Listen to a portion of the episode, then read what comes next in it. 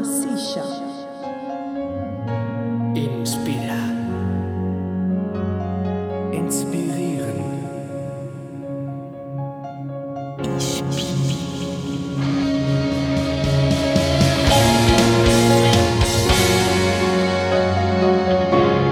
Get inspired. Travel Stories Podcast. Amanda Kendle is a guest to whom I was really looking forward to talking. See, I try not to put the prepositions at the end, but it just sounds weird, right? Anyway, as well as living in three foreign countries during her 20s and experiencing slow travel, as we call it, there's one word that brings out her travel mentality, and that is thoughtful. That's not thoughtful as in buying flowers for someone on their birthday, although I'm sure she's thoughtful in that way too. It's the more cerebral aspect of travel, experiencing things on the road and using your thoughts to really look at it, really rationalize some things and relate to others. Amanda is the host of her own travel podcast, you guessed it, the Thoughtful Travel Podcast. Links to Amanda's podcast and everywhere else to find it are in the show notes. Shout out to our writer Nicole, by the way. Check out the show notes at travelstoriespodcast.com. She really does do an excellent job. And here is the story from and uh, interview with Amanda Kendle.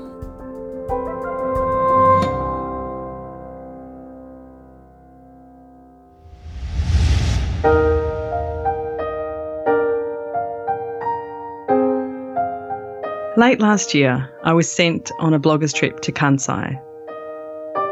The Kansai region of Japan includes Osaka, uh, Kyoto, Nara, Sakai, a beautiful area of Japan, and I used to live there. I lived there for a couple of years, so I was really thrilled to be having the chance to go back there. So that was the really the good, the upside of this trip. But the downside was that I would be sent with a guide, that I would be accompanied all week by a guide. And I'm not the kind of person to go on tours or trips with people there, and I really like to do my own thing. And I was kind of reluctant to go on this trip with a guide, but it was my way to get back to my beloved Japan, so I agreed. So we arrived uh, at uh, Kansai Airport near Osaka after I had travelled for about 17 hours straight to get there. And it was early in the morning, and we were met by a group of uh, six Japanese people. It was a little bit overwhelming. I didn't really realise there'd be so many there. And I didn't know for a while who my guide was actually going to be. And then it turned out it was this this lady who I found out later was 68 years old and her name was Mariko. We called her Mariko san during our trip. So I thought, oh my goodness, this is, you know, unusual. This tiny little Japanese woman, she's, you know, nearly 70, and she's going to be my guide for the week. This will be interesting. If nothing else, this will be interesting. Uh, Mariko san turned out to be amazing. So she had spent 30 odd years guiding foreigners around Japan. And she obviously had a reputation for doing a great job of it because she was constantly getting offers to guide other groups of, of people visiting Japan. And she had amazing stories to tell, like um, the time when she discovered all of the Indian restaurants in Osaka because she hosted an Indian delegation who refused to eat any Japanese food. And she had to find all of the different places that she could take them to have Indian food. So Mariko had so many interesting stories to tell, and she would always have these words of wisdom. And uh, for some reason, a couple of times during the week, we'd be sitting around at night having dinner with her. The kind of dinner where you're a hot pot dinner, you're all putting in your vegetables and meat and uh, and eating it together. And every time we had the renkon vegetable, kind of a usually sliced round vegetable and it had lots of holes in it. And she would hold up a piece of renkon and she would say, I'm looking through this renkon to the future. And now during the week we were there, we had an earthquake about the third day. Now I come from a place where there are no earthquakes, so it completely freaked me out. We were sitting in a restaurant in Sakai and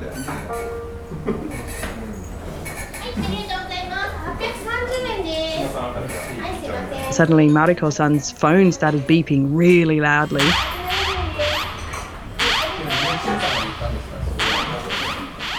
And she turned to us and to the a couple of other Japanese people who were with us and said, "Oh, earthquake." And then a few seconds after that, everything started shaking.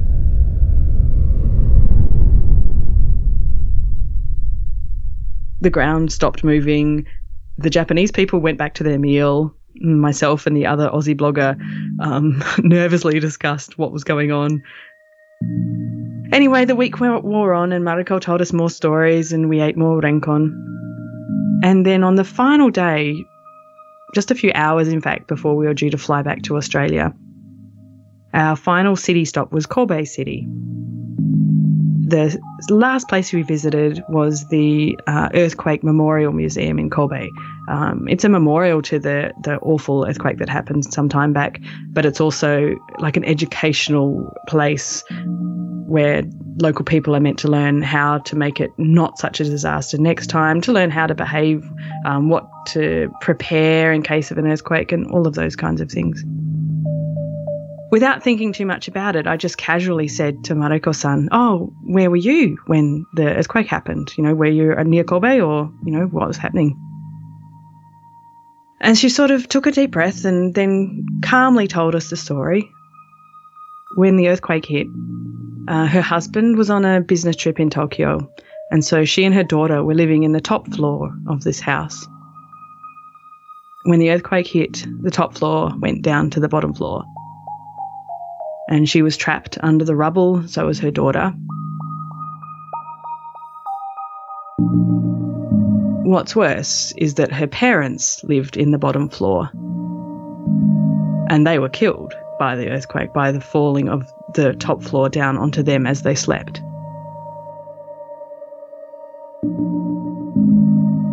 And I couldn't believe that she was just calmly telling us that her parents had been killed in that Kobe earthquake. But she went on to relatively calmly explain that um, the neighbours were a lot of strong men and they'd heard her and her daughter screaming and they managed to pull rubble off them and, and they were free and relatively unharmed. But of course, her parents had passed away. Um, and I didn't know what to say at all. And, you know, I'm sure she could tell that I had no idea what to say. And I had accidentally opened this, you know, horrific can of worms. And she pretended to hold up this piece of renkon. She said, That's why I always say you have to look through to the future. Because that's the only way to get through life. She was the most optimistic person and such a lovely, fun person. And to discover all of this about her just blew me away. I will never ever see another piece of Japanese renkon and not think of Mariko san.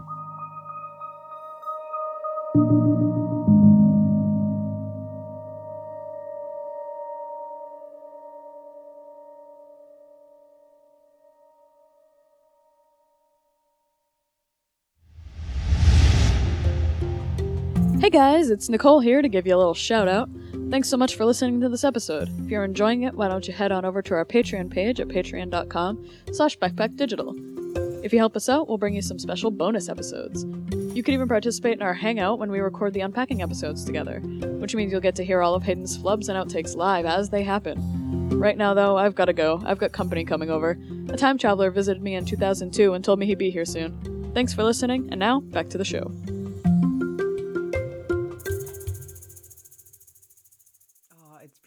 We're so lucky. Love it here.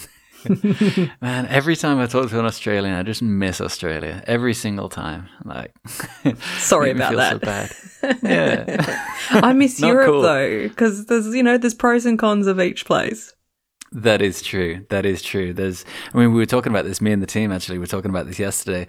Uh, I think, I can't remember who it was that asked, how do, how do foreigners see United States? And so I told them and they were disappointed. and uh, and uh, that's true. That and we eventually reached the point of uh, every every place has its pros and cons. You know, every place this is great in that place, but maybe this isn't so isn't so good. But then you'd find the opposite is true in in a different place, and it's all. I don't I don't think there's one utopia. you know, where everything's no, cool. Exactly right. Because there's so many amazing things about Australia. Like living here in Perth, the weather is amazing. Our beaches are like perfect. Um, but if we want to go anywhere, then you either have to drive for three days or you fly for, you know, hours and hours. And to get to a, you know, Europe, it's like takes us 24 hours. I mean, you know, that's quite soul destroying for someone who loves travel. So, you know, you can't have everything anywhere. Yeah, that's right. It is. Uh, but you know what I like? What I've just thought as well. Like, I was thinking with Australia, you've got Southeast Asia and Asia in general, just right there on your doorstep. That's like quite easy to go to, you know? Yeah, and that's it's true. like, it's like each, if you think of Australia, UK, and the US, right? Each of those places has their kind of that thing on their doorstep. So with, with the UK, Europe is right there. And mm. with the United States, you've got, you got Central America, you've got Mexico, you've got even South America. It's a little further, but, and that's the other thing I was just thinking right now is that each one of these places has one of those places in them where the kids go on like school break, you know, like spring break. So you got like where is it, Cancun in uh, in the states, and Yeah, you got yeah, uh, yeah.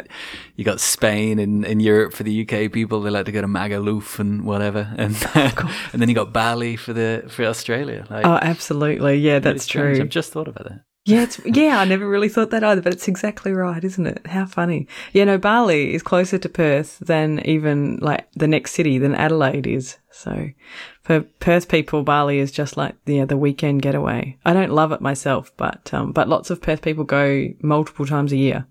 Oh yeah. Oh, mm. absolutely. I mean, from all over Australia, actually. In Melbourne, mm, mm, everyone was always going to Bali. It's like, hey, where are you going on holiday? Bali. Oh, okay. know, but like, it's cool. I love Bali. Like, not. I've said this before on the show, but it's kind of like a place of two halves. You've got the the bit that's built for those people that go on schoolies and whatever, you know, that go and, and kind of enjoy the, the clubs and the and the discos. And you can see that I'm not into it because I refer to them as discos. Who does that? I know. And, uh, I think you're showing your age. yeah, well, I'm 27. Come on. but uh, yeah, so uh, it's got that side of it, which I mean, that's great. For, you know, if you're 18 and you, you're coming out of school and stuff like that. But then it's also got the more real side. If you go out of that and you go into the rural parts of Bali, some of it is absolutely amazing. I mean, the, the one of the places I stayed in, Gologo Chadik, it's it's only about 10 20 minutes uh, scoot from uh, from Kuta but it's it's a totally different world totally different world. Not enough people who go to Bali go and find those in more interesting pockets, but um, but they definitely exist, which is great. oh absolutely. Absolutely. Like for me with my style of travel it's all about looking for the reality of the place and not the plastic that you're given you know? Yes, absolutely, absolutely, yeah, and it's so important because otherwise, I always think you could just stay home or yeah, They're they're really like overrun by Aussies sections of Bali kind of really distress me. So um, I don't know. I just I know just don't mean. enjoy them. oh man, I know exactly what you mean. But you know what is fun? What is fun is spending an evening with them. Like it's kind of like going over to the other side for for a day. you know, switching to the dark yeah, side. it's, that's true. It's a kind of an adventure. That's true. yeah, because it's different. I mean, if you're not into that, if you're not into the disco in and the, everything like that, spending a day doing that is is something different, and that's fun. Not more than a day though. But but uh, No.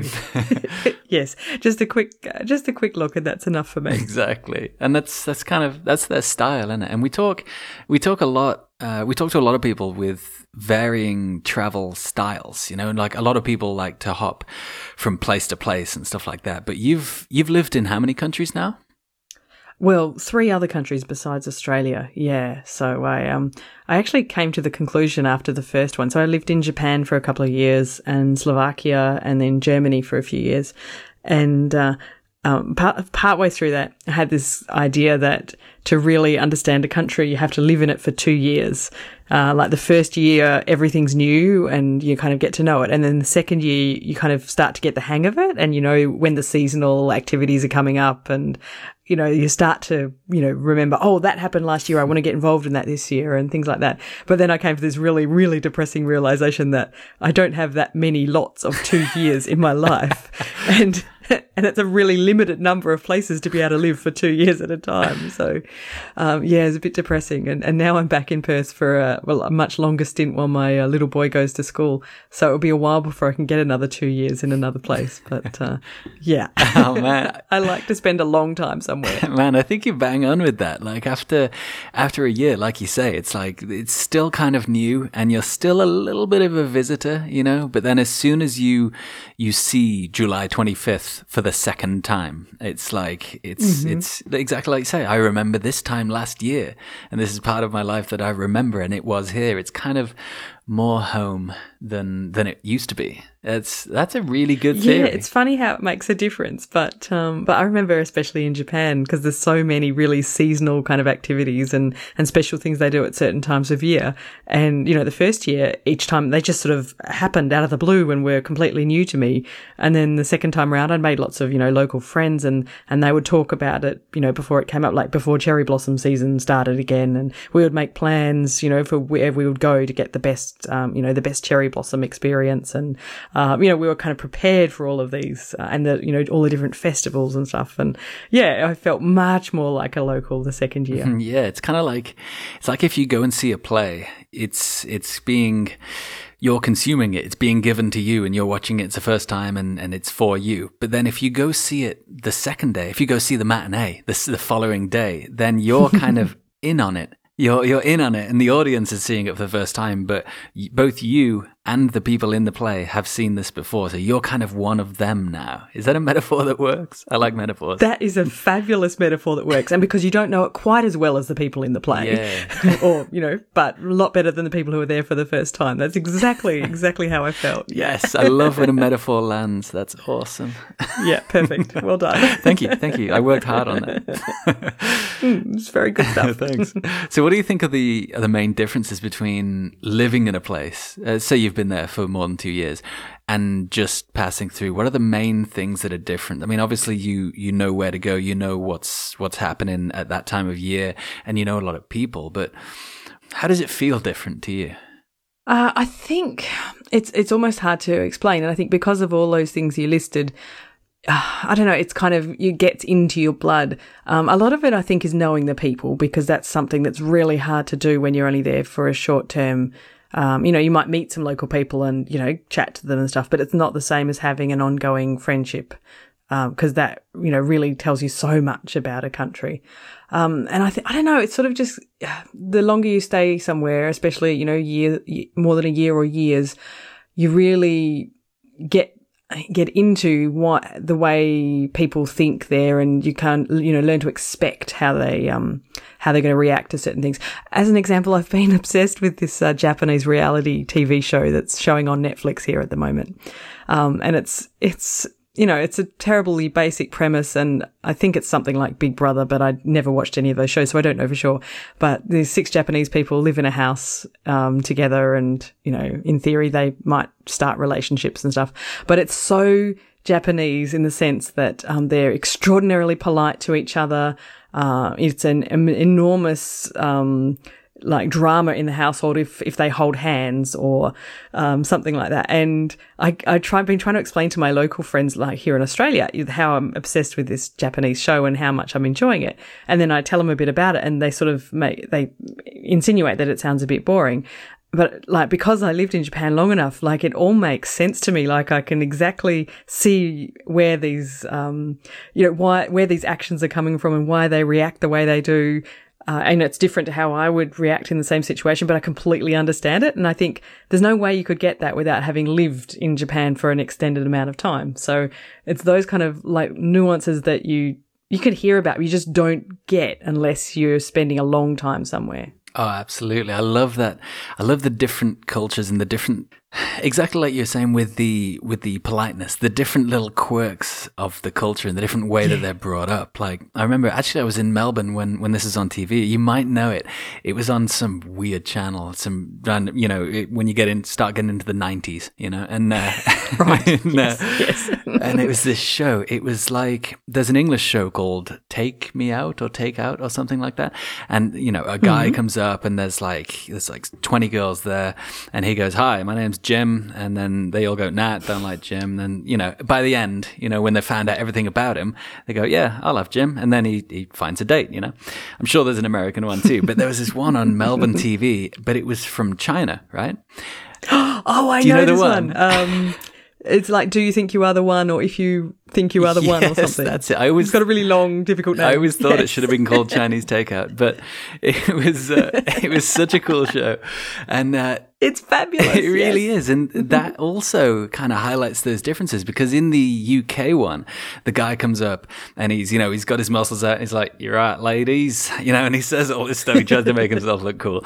But in the uh, in the Chinese one, the guy comes out, he's like, "I I'm starting a business. I earn this much, and uh, like I you know I'm still you know I I'm really friendly with my mother," and, and it's like you know if that guy came out in the English one, it'd be like, "No, sorry, mate," but but it's it's those differences in uh, in culture and the different things that we regard as good and regard as bad, regard as rude, regard as all these things. That's that's something that man, I, d- I don't think travel would be the same without those things. That's part of the fun, I think, finding out about these new Oh, culture differences. absolutely. Yes, yes, yes. I've just looked it up. It's If You Are the One, That's that it, show. Um, that's it. Yes, it has a bit of a cult following here. They they show it on, on SBS, the special broadcasting service. So yeah, it's um always entertaining. I love it. I love it. But those uh, those times when when you first get into a place and there's this there's this kind of weird buffer period of you kind of trying to understand the culture and the differences, trying to trying to find out like okay, what are people doing, how are people acting, and how can I in a way assimilate to the way that they're doing things and asking things and talking and what's rude and what's not. What do you think about that? Was that hard in in Japan, for example? Uh, in Japan, I would say it wasn't. I mean, it was very hard to learn all the the correct ways to act, but because of the nature of the Japanese, it, I never felt um, like they certainly never made me feel like I'd done the wrong thing, and they were, you know, very understanding that I was a foreigner and and all of that. But um, I sort of found it harder in other countries actually because they would be more forthright with like if I sort of acted wrongly. Like when I moved to Germany, at first I was really, I was sort of disappointed because Germany seemed a lot like home, a lot like Australia. Uh, and it took me a little while to realize that it was just just like that on the surface and it was only because I'd come from like from Japan and then Slovakia not you know not too long post communism so it was still quite different um, and the people were certainly very different to Germans. And then I landed in Germany. It sort of seemed so, you know, modern Western and just the same as Australia, just, you know, a little bit more rule abiding. But it was actually much more complicated than that. And I sort of had a lot more difficulty kind of gauging the right way to behave there and, you know, and a lot more sort of not direct feedback that I was doing the wrong thing, but kind of I would get the feeling that, oh, this person doesn't like me or didn't like what I did or said, and I don't really know why. And so I found that harder than um, in Japan. It's, it's just so different, and they don't really expect a foreigner to understand it immediately, and they're very tolerant of that. So, um, yeah, I it's it's I mean, it's always a fascinating process to start to really learn how a country ticks. It is, yeah, yeah. It's like uh, it's like in Brazil. I mean, in England, we say, uh, "Can I have one of these, please?" You know, it's a lot of words, right? In Brazil, they Yes, just go, yes. "Give me one of those," you know, and that that for me was so hard. That was so difficult because I'm, trying, you know, when I was learning Portuguese, I'm trying to trying to find out how people say, "Can I please have one of these?" And it's just like, "Give me that." Nobody says it. yeah, exactly. Yeah, and it's so oh, difficult yeah. because I feel so rude. you know? Oh no! Oh, Germany's the same. I mean, you know, they're not an impolite nation, but they don't mince words. And I mean, Australians are very much like British people, and we use a lot of words to say not very much, and all these extra polite words. And uh, yeah, nobody can seem to understand why, but it's really important to us, isn't it? Oh, absolutely. I mean, if someone, imagine if you're in England or, or Australia and someone goes, Yeah, give me one of those. You'd be like, uh, Excuse me. you know? Absolutely. If my son said that, he'd be sent to his room. absolutely. Absolutely. I wonder if, like, I wonder if Brazilians or Germans or anyone that is in Australia or England, I wonder if they have the reverse of that, Whether they just go, "Oh, give me one of those," and and obviously the English or Australian person's like, mm, "Okay, you know." I wonder if it's the reverse. You know, I bet it is. I suspect so. Yes, Yeah, I, I think they probably suffer from that. Yes. and that's that's also kind of it's uh, not the same but related. I want to talk about reverse culture shock. It's it's something mm. obviously as travelers we know very well, and we've had people on the show explain it in a few different ways and give their own strategies to overcome it. And so, first of all, for the listeners, what do we mean by reverse culture shock, and what are your thoughts on it? Well, so I'd lived away from Australia for about six or seven years when I moved back to Australia, and I'd only visited like very two very short visits during that time. And so I was kind of excited about coming home, but not overly thrilled. I would have probably liked to stay away longer, but for various reasons, I came home. And I found it enormously hard to settle back in and to accept how different Australia was to all the places I'd lived. And so I guess that's the, the, the basis of reverse culture shock is you expect to be able to settle back into your own culture because, you know, I grew up here. I lived here for 25 years before I moved away. So that should be simple. And yet it wasn't. I found, yeah, so that was the reverse culture shock. I found it extraordinarily hard to fit back into Australian life. Um, and I think the, the extra problematic aspect of reverse culture shock is because you're returning to somewhere you've lived before. Uh, in most cases, certainly in my case, I had a network of, fr- of friends and family here um, who I hadn't really seen much, you know, for six or seven years. And it wasn't a simple matter to just slot back into those relationships. It was actually extraordinarily difficult. And for the first two or three years that I lived here, I, re- I barely saw any of my older friends. I uh, kind of hung around with new people that I met and um, and tried to f- slowly fit back into Australian society that way. I found it really, really hard going. Yeah, it's it is really really uh, it's a really weird one when you come back and it's somewhere that you know obviously and you've had a life there before but it just doesn't feel right. It's a really hmm. strange feeling and I I always think it's because I think travel brings growth. It brings mental growth. It opens your mind and you know, I think you become you become a person a different with, person. Exactly. Yeah, yeah, yeah. You become a person with all these these new ideas and these new thoughts, and you know some things are laid to rest in your head, and some new things are, are flourishing. And then you come back to a place, and I think there's there's two things. You come back to a place, and firstly, you're a different person, and therefore it's hard to interact with people who think that you're still the same person. You look the same, or you might you might you know have dreadlocks and not wear shoes anymore, but but you look the same, but you're not the same. You're a different person in the same body, right? And Yeah. uh, I think I don't know. I think it's really strange because I think the other thing is that when you're in that place, you kind of have this feeling of how you were, but that also contradicts who you now are in your head. So the things that you would automatically by habit do in that place, maybe you're thinking twice about them. It's kind of hard Yeah. to put into words. Yeah. Do you know what I, do you know what I mean? Oh, but you're absolutely right. It's um, it's as though, yes, you've there's this persona that you wear, I suppose, um, and certainly I behave differently if I'm with Japanese people. I behave differently if I'm with German people because I've grown to understand kind of the the social norms and and you know I have a somewhat a slightly different personality in those situations. Uh, and then when I came back to Australia, my you know everything that I'd thought before, I had changed basically every way that I had planned to live my life. I had so many different ideas. And first of all, nobody was interested in these at all. Uh, nobody even wanted to know anything about where I'd been or what I'd done. And, um, and secondly, they expected me to be exactly the same as I used to be. Uh, and another thing that really f- made it difficult was I, we didn't, we'd missed out on sort of six or seven years of shared culture. And a lot of the things you would think, you know, you chat about every day are like what you saw on TV or, you know, a famous crime that happened the year before and stuff like that. And my friends would sit together and chat about things and I would sit there like I was a complete foreigner and I had no concept of what they were talking about. We had sort of nothing in common for those six or seven years. And I would just think, oh, oh, I've got nothing to talk about, so I'm just not going to see them again next time. So yeah, mm. it's, it's very difficult. I, I suspect that it's a little bit easier these days because of social media. So you kind of stay in touch with people's kind of everyday life uh, in a in a more detailed way, and with things like streaming, like Netflix and streaming TV and stuff, you can still keep up with um, like more pop culture and stuff. Whereas when I lived abroad, that didn't exist. So I think if I went now, it would be not quite as jarring to come back. Maybe. Yeah. Yeah. No, I think you're right. I think you're right. It's, you're still kind of, I mean, everyone's connected, right? Like it doesn't matter where you are in the world, you're connected to this central thing. And if you're, if you're still grasping onto the central thing when you're away, then you're still kind of a part of it. And so that totally makes sense. Yeah. Absolutely. Yeah. Absolutely. Yeah. Yeah. I think yeah. it's so weird when when you come back. Well, for me, yeah, when I came back to the UK, I had come from India, right? And I'd spent some time living in an ashram and just, you know, bathing in the Ganges and all those things, right? So imagine going from that to the UK, right? Very, di- very different contrast.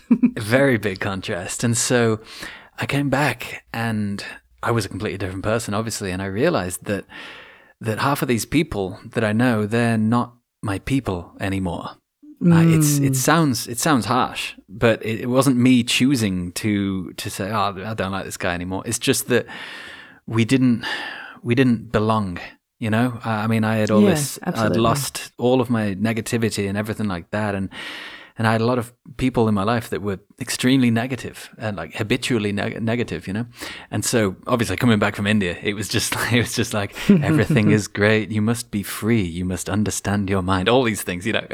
so Yes. and it just wasn't Enlightened. appreciated. exactly, just wasn't appreciated. And uh, but then that was the funny thing because I thought, well, where are my people? And I thought they're in the world. They're out there traveling. They're out there doing stuff. They're maybe back home from traveling, but they're out there. So I thought, Yeah. how do I talk to these people about travel? How do I get these travel stories that these people at home don't seem to care about? How do I get them out there? And here we are. Ah, that makes a lot of sense. I had a similar approach, but my the way I um, found my people was I because I'd been teaching English when I was living abroad, and um, I realised that if I continue to teach English here, because it's a big market here um, of people coming to learn English, and I realised that that way I would both be um, working with people who were like-minded. So most of my colleagues, the other, other teachers, had also worked overseas or were from other countries, and of course my students were from all over the world. So I did that for the first oh, four or five years after I moved home, and um, and that was what kept me sane because in the staff room each day we would be able to talk about where we'd been and where we'd lived and on all our travels, and and people wanted to hear about it. And in class we'd have you know students from South America, Asia, Europe, and we would be talking about cultural differences all day. And and without that, I do not know. I think I would have packed up and left Australia again if I hadn't found that to to save me. Wow, that's a really good idea. That's a really good idea. I like that. And then Yeah, going somewhere and teaching English. That's Yeah, awesome. yeah.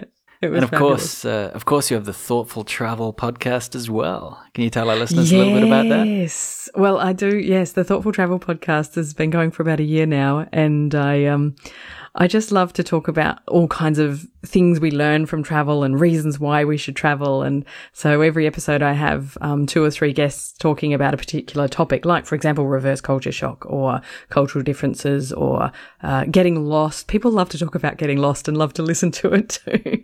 um, not only things that go wrong, things that go right. So um, yeah, it's been so much fabulous fun to be able to talk to all kinds of um, travel lovers to interview them for the Thoughtful Travel podcast. Ah, that's awesome. That's awesome. And all the links for that will be in the show notes as well, so people can go take a listen to that. I love it myself. There's two things that I, that, well, in fact, there's three things that I love podcast, travel, and being thoughtful. I like it. Thinking about stuff, you know, being pensive on thoughts. I love it. so, That's perfect. so I'm a Thank big you. fan. I'm a big fan. I'm a big fan.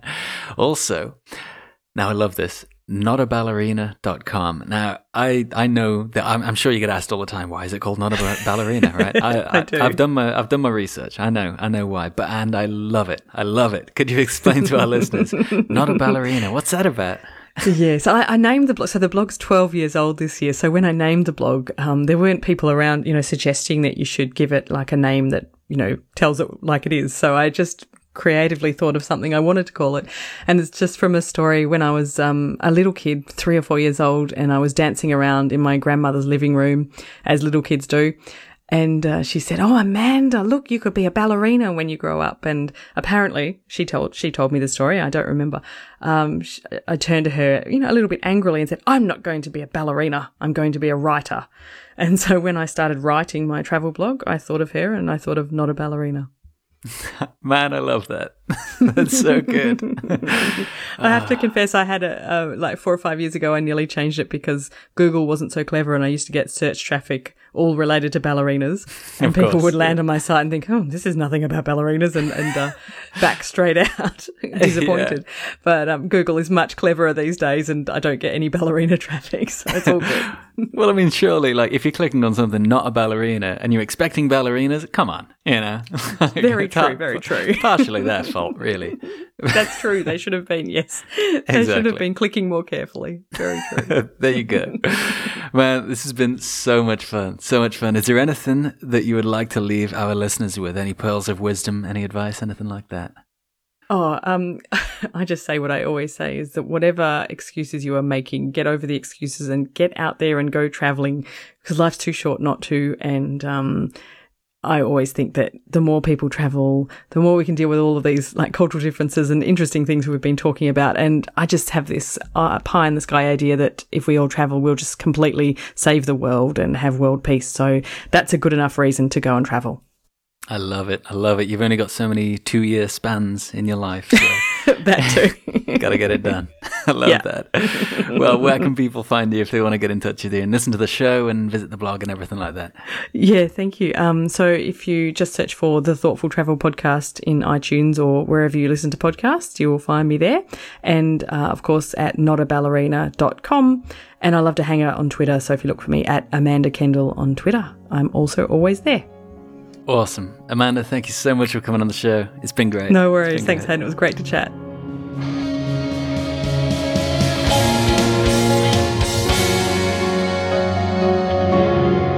Stay inspired by subscribing to Travel Stories Podcast.